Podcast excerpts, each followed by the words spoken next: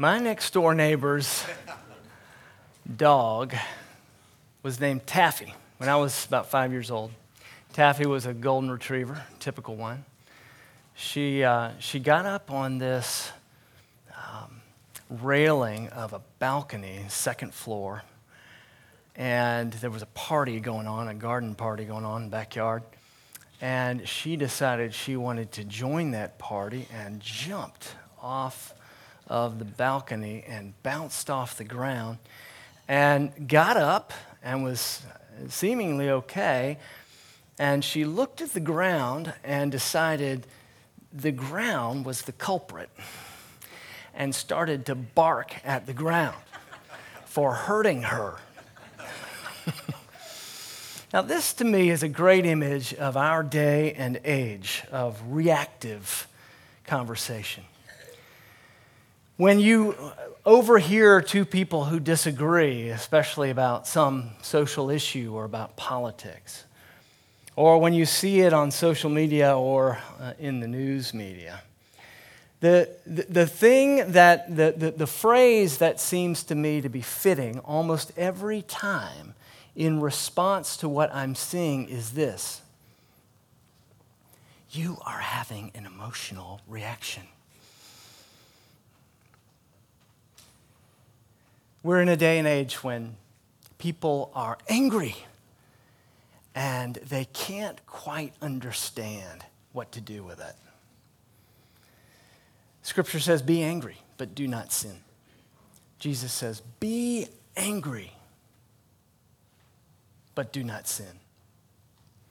As we bring this series to a close of the fruit of the Spirit, let's take a look at what it takes to develop patience and self control, to wait upon the Lord. To wait even with your anger can be painful, can be difficult. To wait with anger over an injustice can at times be untenable. But to wait and to direct your anger is to develop the fruit of the Spirit. From the love of God expressed in the Word of God, Psalm 40. To the choir master, a psalm of David. I waited patiently for the Lord. He inclined to me and heard my cry. He drew me up from the pit of destruction, out of the miry bog, and set my feet upon a rock, making my steps secure. He put a new song in my mouth, a song of praise to our God. Many will see and fear and put their trust in the Lord. Blessed is the man who makes the Lord his trust, who does not turn to the proud, to those who go astray after a lie. You have multiplied, O Lord my God, your wondrous deeds and your thoughts towards us. None can compare with you. I will proclaim and tell of them, yet they are more than can be told. In sacrifice and offering you have not delighted, but you have given me an open ear. Burnt offering and sin offering you have not required. Then I said, Behold, I have come. In the scroll of the book it is written of me. I delight to do your will, O my God. Your law is within my heart. I have told the glad news of deliverance in the great congregation. Behold, I have not restrained my lips, as you know, O Lord. I have not hidden your deliverance within my heart. I have spoken of your faithfulness and your salvation. I have not concealed your steadfast love and your faithfulness from the congregation. As for you, O Lord, you will not restrain your mercy from me. Your steadfast love and your faithfulness will preserve me. For evils have encompassed me beyond number. My iniquities have overtaken me, and I cannot see. They are more than the hairs of my head. My heart fails me. Be pleased, O Lord, to deliver me. O Lord, make haste to help me. Let those be put to shame and disappointed altogether who seek to snatch away my life. Let those who let those be turned back and brought to dishonor who delight in my hurt. let those be appalled because of their shame, who say to me, Aha, aha. But may all who seek you rejoice and be glad in you. May those who love your salvation say continually, Great is the Lord. As for me, I am poor and needy, but the Lord takes thought for me. You are my help and my deliverer. Do not delay, oh my God. This is God's word. Let us pray. Holy God, would you bless us now through your word? Not to our heads alone, that we may understand it, but to our hearts to receive it, that through our lives we may live it. In Jesus' name, amen. Uncivil discourse. That's the common theme of our age uncivil discourse. What do we do with our anger? What do we do with it? These emotional reactions. It's so tempting to get sucked in, especially when we feel justice is on our side. What do we do with our anger in order to develop the fruit of the Spirit? Well, we need to direct it. We need to direct it upward and inward and onward. Let's take a look. Because directed anger, upward, inward, and onward, directed anger can develop the fruit of patience and self control. First, let's take a look at how, how we are to direct our anger. To be angry, but do not sin, Jesus said. Direct it upward, upward in hope. Not to deny it, not to pretend we're not angry, not to minimize it or to stuff it, to repress it, but to direct it upward in hope. Beatrice is one of the women that we met over the course of the past couple of weeks. Beatrice is a picture for me of someone who has learned to direct her anger upward. Beatrice is a woman who is who lived in Maasai land all her life. She, she lost her husband some years ago. And she has been living in a land of deep and dark injustice towards young girls. It's a place where it is, up until two years ago, it was legal, legal for uh, a man, a father, to sell his daughter for a head of cattle. Now, that's an injustice. When you see it going on down the street in your family or extended family, when you see it happening across the valley, when you hear about it, and the things that, that, that happen to that young girl as a result, that's an injustice that should provoke righteous anger. What do you do with that? What do you do with that? Egg cars? You know, do you TP their house? Do you uh, write a letter to the editor? Do you take out some kind of, uh, uh, you know, of a, a vendetta against that person? No, you direct it upward. And that's what Beatrice did. And as a result, you could see the fruit of the spirit of patience and self control. Beatrice um, lives with 101 girls in these dorms that have been built by churches like ours. And, uh, and, and when I went to, to Kenya the first time I went in 2012, there were only a couple dozen of these girls that had been rescued, now up over 100. And she is living life in the midst of them. We had the privilege of, uh, of bringing to them some music and games.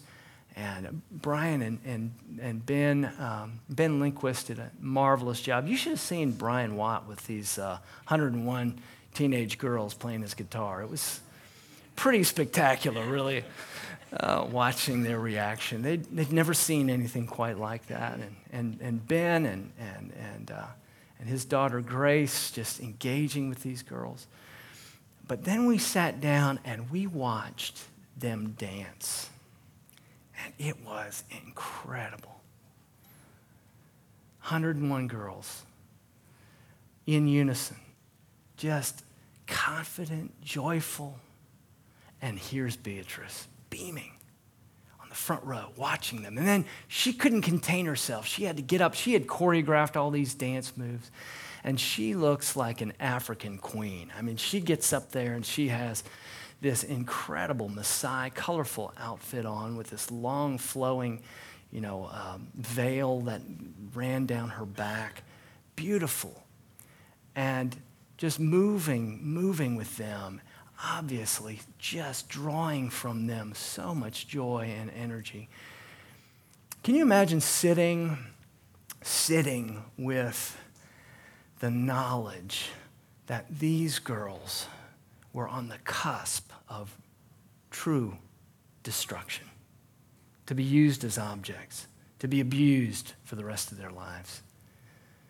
But to direct that anger upward, to direct that anger upward in praise, to sit with it until you had a plan. See, what's happening in Psalm 40? Why is, why is this? Yeah, this is, this is actually, uh, you can see on the screen here.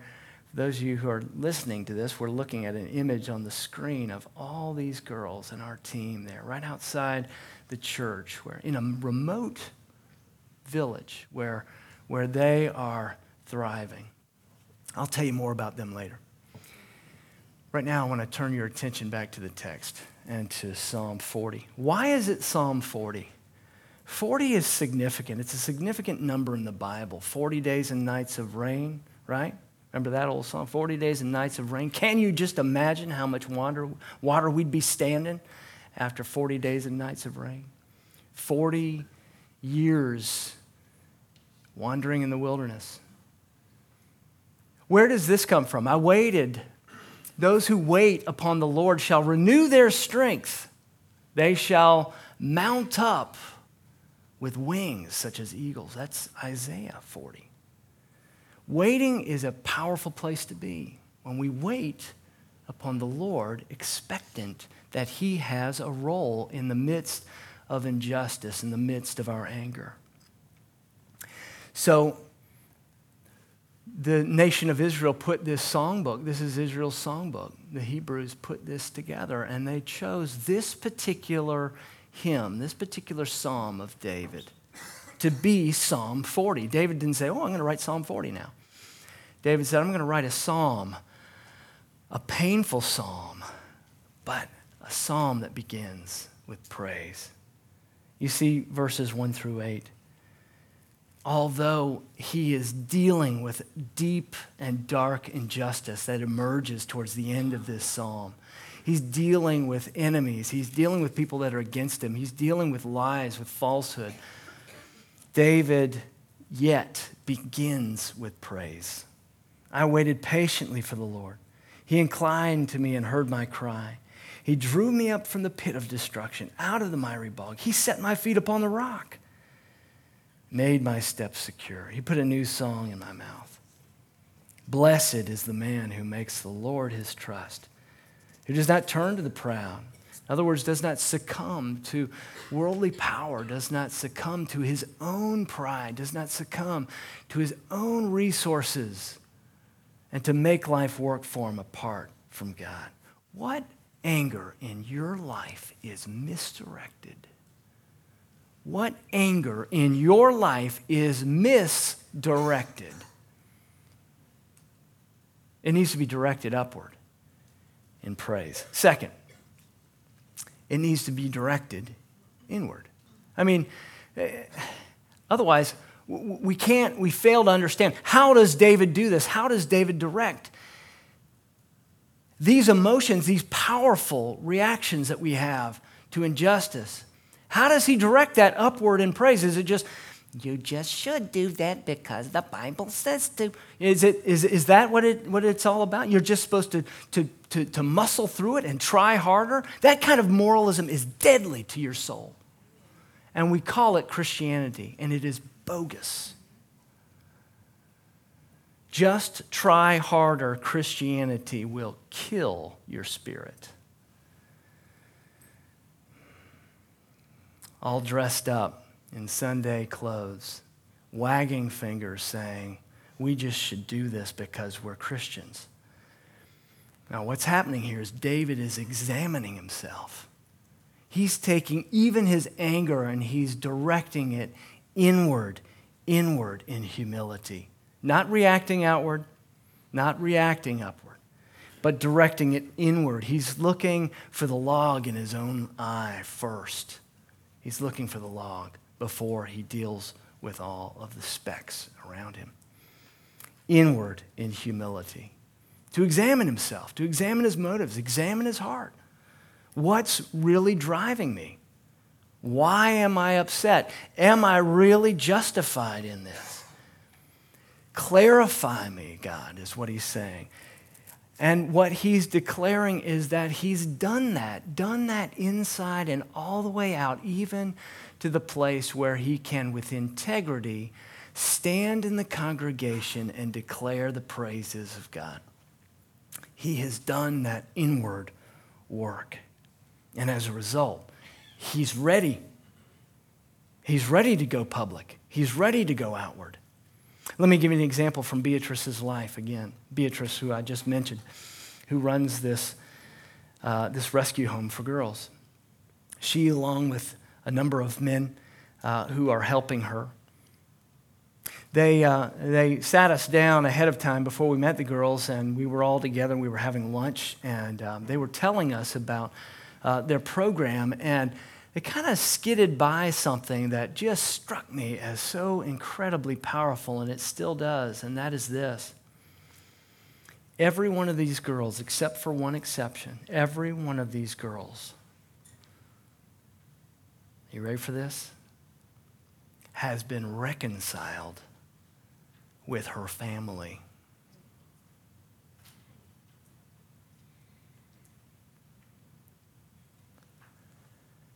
Who came up with that? Whose idea was that? I said, wait, wait, wait, wait, wait, wait. Let's go back. Can, can you rewind that? Can you say that again? All these girls have been what? Reconciled with their families. They were going to be sold into slavery. And they have been reconciled with their family. How? How did they make that happen? You know, see, if you see that, that somebody in your life is about to undergo something incredibly unjust and the people, the perpetrators of that, have done that, don't you want to just shun them, stiff arm them, call them names, marginalize them, go public with some kind of damning, you know, judgmental comment about it? Don't you want to tear them down and expose them, don't you? Of course you do.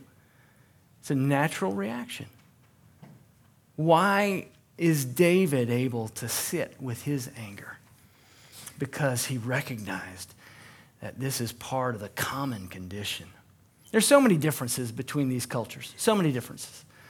I mean, even in the way that they say, uh, they, they say certain things. I was laughing. I was making a list of certain, certain things that they were saying, kind of weird, that, that I couldn't even understand. At one point, I pointed over and I said, What's that? And uh, the driver said, it's, it's a water park a water park. It's a water park. It's a water park. All right, it was a, a, a certain kind of deer, a water buck. All right? And so I'm sitting there and going, There's a water park over there? Man, I thought y'all had a water problem. Like, we're sitting here filtering it. There's a water park right over there. I, I just pointed at that animal, and he said, It's a water park.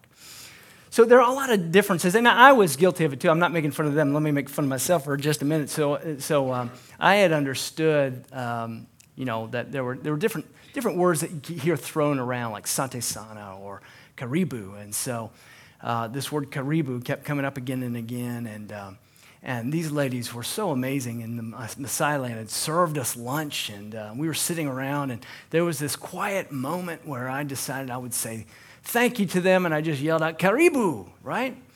Which means you're welcome. Everybody heard me. Can you imagine somebody, uh, picnic lunch here, and um, you know they're sitting around in the church, and uh, you've just served them, and you're walking away, and they say, "You're welcome." so there are all these deep differences, but one thing that is so, it, it's the same, is just the darkness of the human condition. The darkness of the human condition.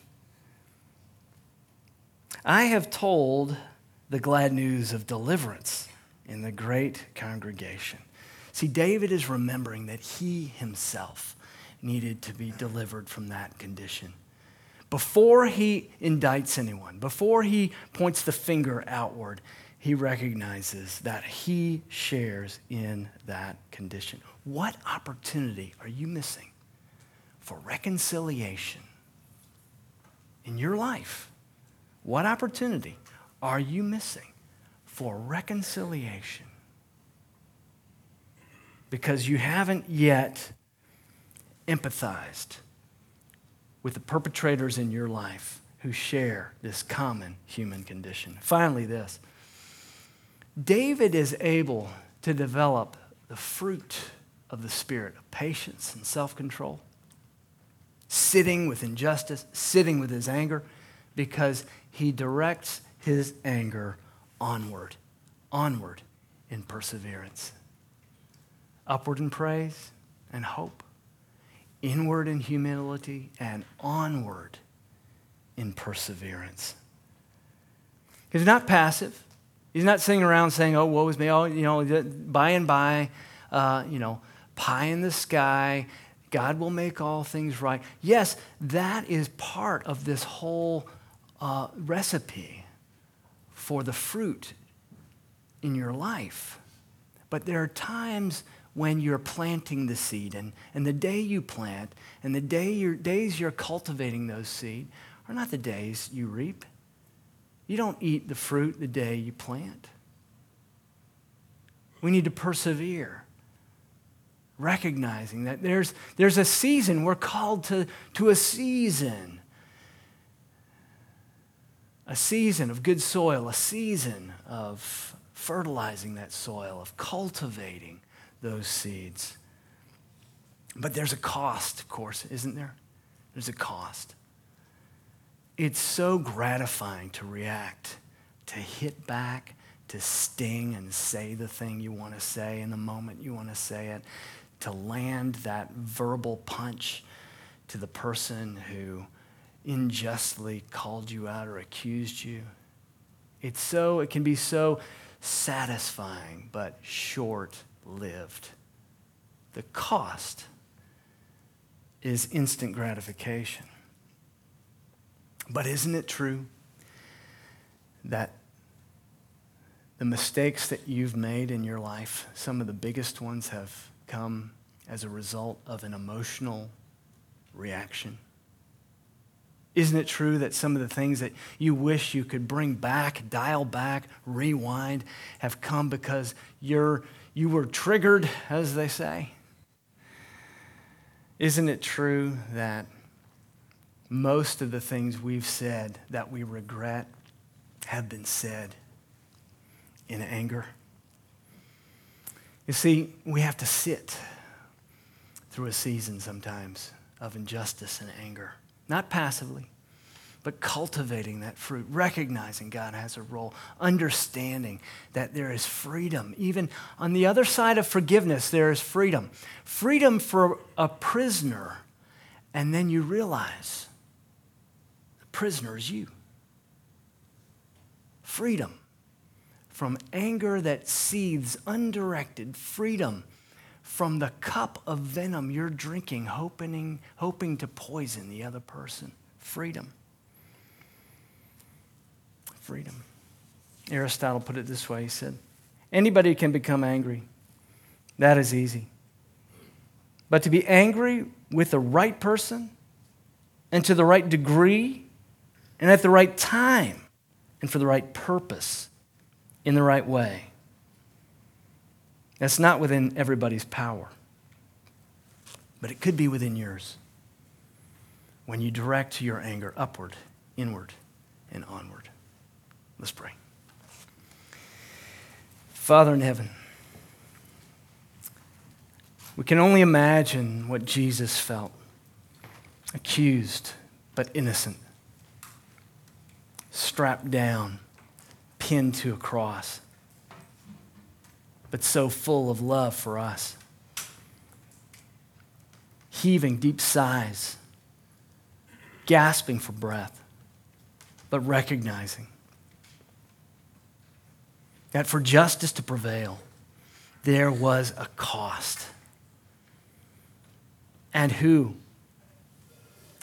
For the hope for us and on our behalf that, that lay before him did not set aside the cross. He didn't consider equality with God as something to be grasped, but he humbled himself. He became obedient unto death, even death on a cross. Therefore, God has highly exalted him and given him the name that is above every name, that at the name of Jesus, every knee should bow and every tongue confess that Jesus Christ is Lord. God, this is the one whom we serve, the one who has saved us, the one who is Lord of our life. Help us to wait upon the Lord, that you may bear fruit in due season. In Jesus' name, amen.